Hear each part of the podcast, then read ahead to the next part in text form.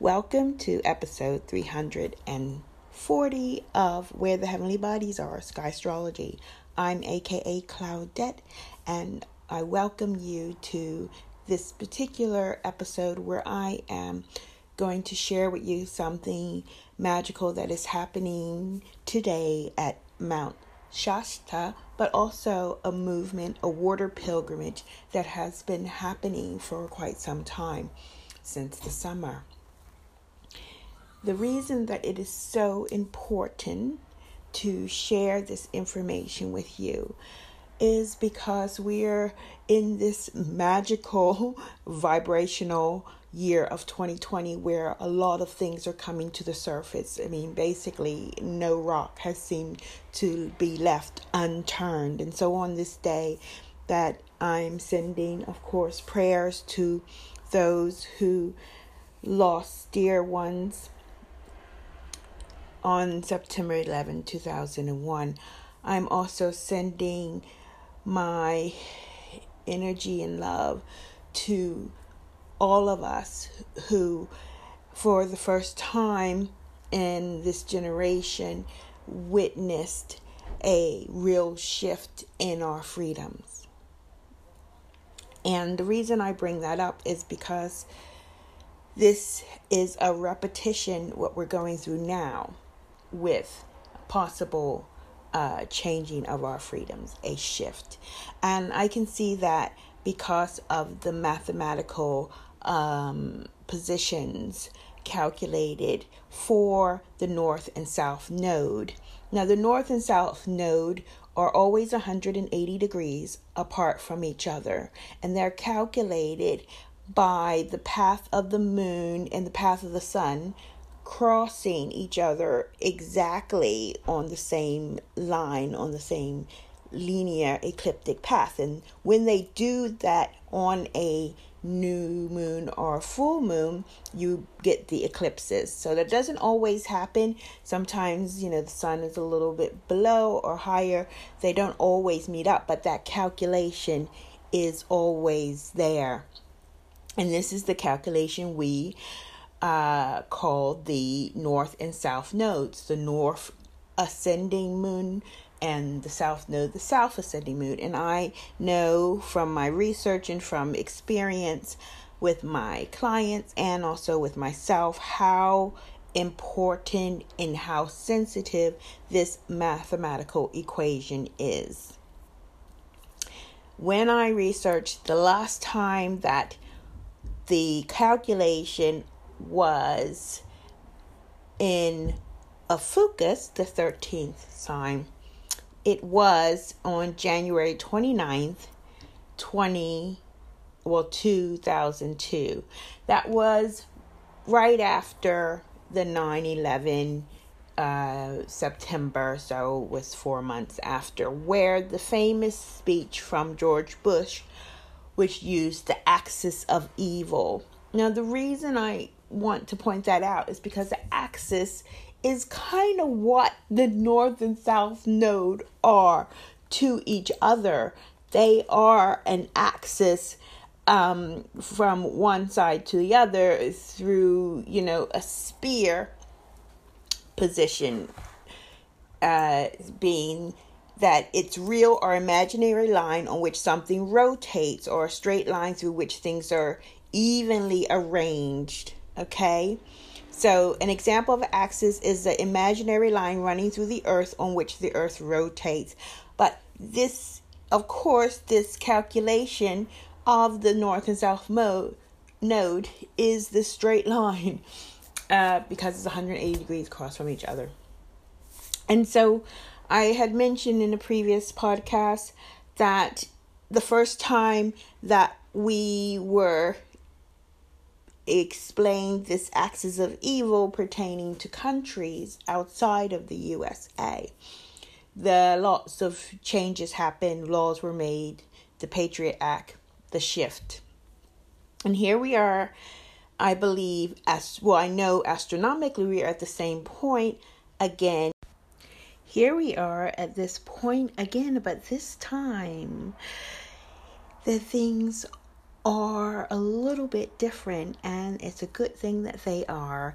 We still have Rahu, the north node in Orion, it's at one degree, but we have the south node Ketu in Ophiuchus.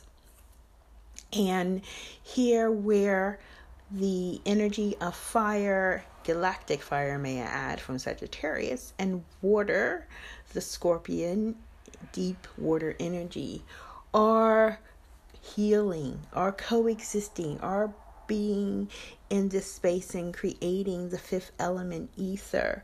And so when we come from this place of deep emotion and also, you know, hot, passionate fire, we can create something when we allow them to coexist within our heart, within our vision of how to make things better.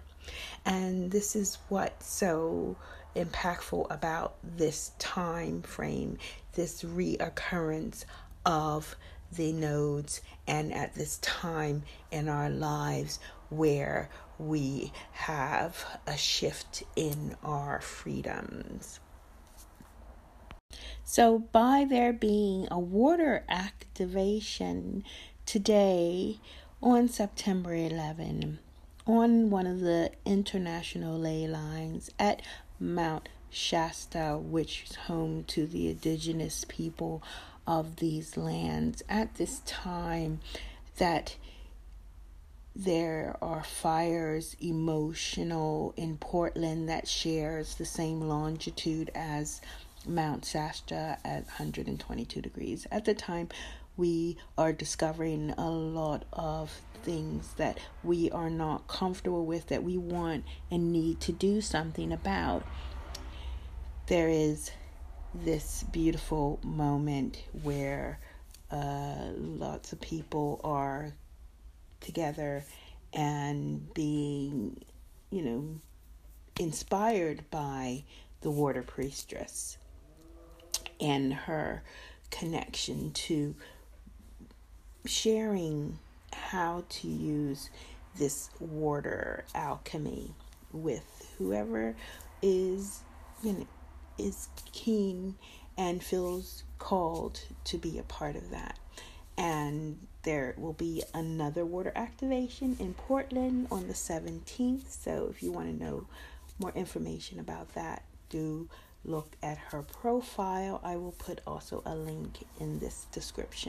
Mount Shasta was home to the indigenous peoples of America that were living there and living in all the Americas before the Europeans arrived.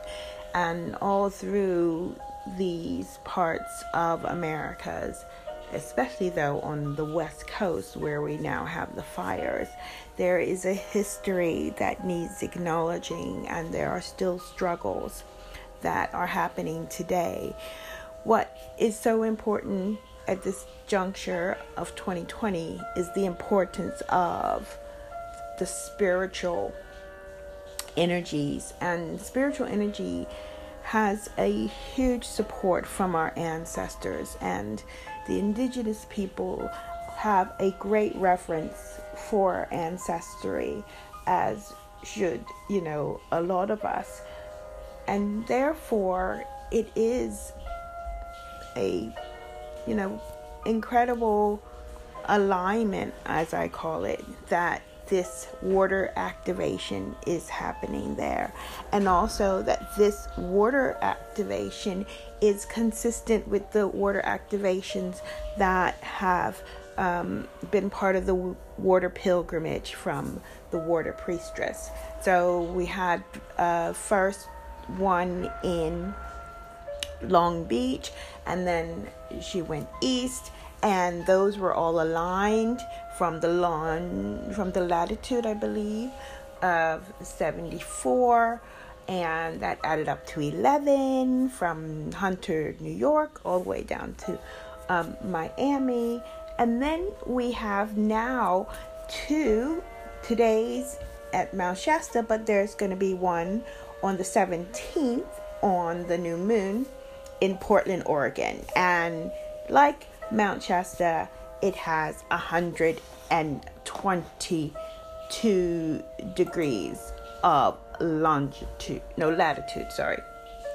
So, you know, this is not a coincidence. There are no coincidences when the numbers keep adding up as they do. All the numbers were adding up also to Mount Shasta latitude and longitude to 7 and 4, which again, 7 plus 4 is 11. So, what I just want to share with the beautiful souls that are doing this activation today at 444 is that when you do it, please know that the universe is with you. And at that exact time, that 26 degrees is where Pluto sits. And Pluto, you know, transformation will be rising on the horizon, eastern horizon, um, from the view of Mount Shasta. And then actually Jupiter is leading the way at 20 degrees of Sagittarius, so that's 6 degree difference which makes 24 minutes before that time which actually would be 420 right so it's you know really important because i just mentioned that jupiter is in play and very much so, and it's standing still as well at 20 degrees. It's about to go forward. Then, following that, we have Saturn at 29 degrees in the first house as well. And then we have Neptune at 21 degrees Aquarius, which is a 3. Chiron at 16, 1 6 is 7. We have our Mars slowly going retrograde but still vibrating at 9 at 36 degrees of Pisces. We have Rahu at 1 degrees of Orion and the moon at that moment will be almost 8 degrees. It'll be 7 degrees and 41 arch minutes and Venus will be 7 degrees and 57 arch minutes. So these are also, you know, vibrating at a frequency. Our sun is shining still in Leo at 31 degrees, which is a 4, and Mercury is 15 degrees of Virgo at home, just as Mercury's at home in Virgo and our sun is at home in Leo. And last but definitely not least is Ketu, which is the south node, and it's at 17 degrees of focus, also an 8. And, uh, you know, like I, you know, noticed when the coronavirus first came out in December at the time of the la the um solar eclipse on the Christmas day 25th 26th that there were a lot of sevens and these numbers, when they repeat themselves, just like 1111 repeats itself sometimes, this means something. So I'm sending all my love and support at this moment in time. And I'm going to leave you with a word from a indigenous member of the Wintu tribe that believe their souls came from Mount Shasta and who are protecting the water, and actually, their tribe name means the middle river. Okay, so uh, lots of love from me. I'm with you in spirit.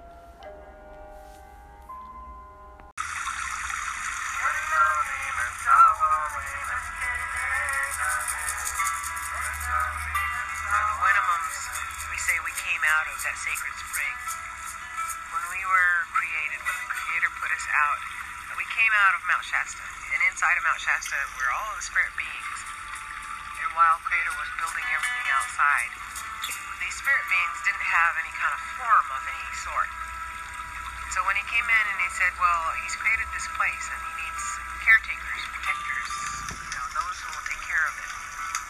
And so up on Mount Shasta is a spring up there that has forced bubbles coming up.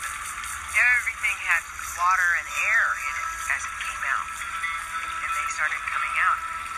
When uh, bears came out, they named themselves bears. And then elk came out, claimed himself as elk. And all of them, even the mosquitoes, had a job to do. Inside the mountain is one little spirit that's still there, wandering around in there, kind of scratching his head and wondering, like, what should I do? Finally he goes out, takes a big breath, and gets out the outside and I'm to be human. And runs off down the stream. And uh, the creator thought to himself, oh, that one's to need a lot of help. So he calls back the fire spirit, the mountain spirit.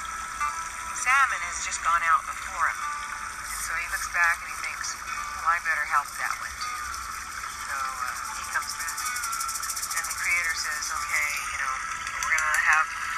charge of their spiritual. And the mountain's going to watch over their territorial. And the water's going to be the way of life. And the salmon came back and said that he is willing to give up his voice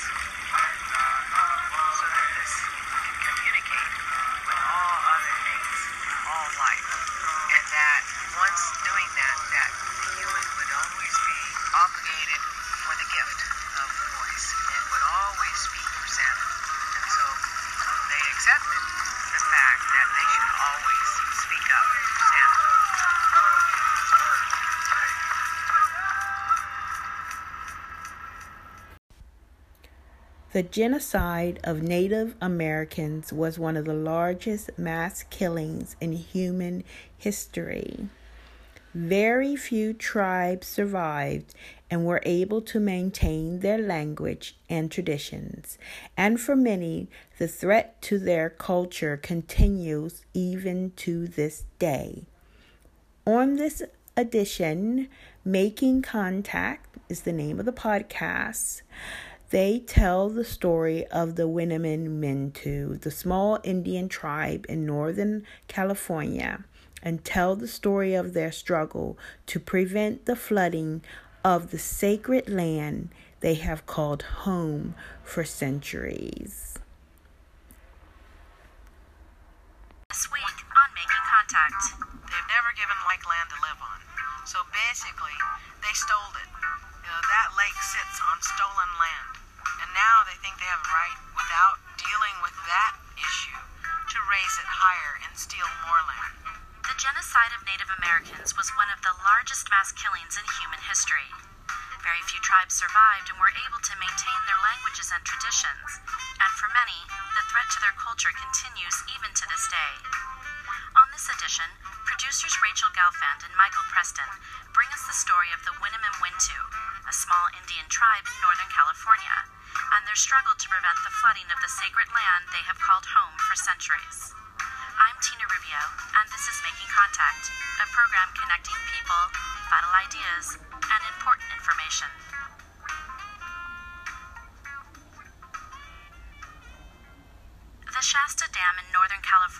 Has drastically changed the geography of the state since it was built in the 1940s.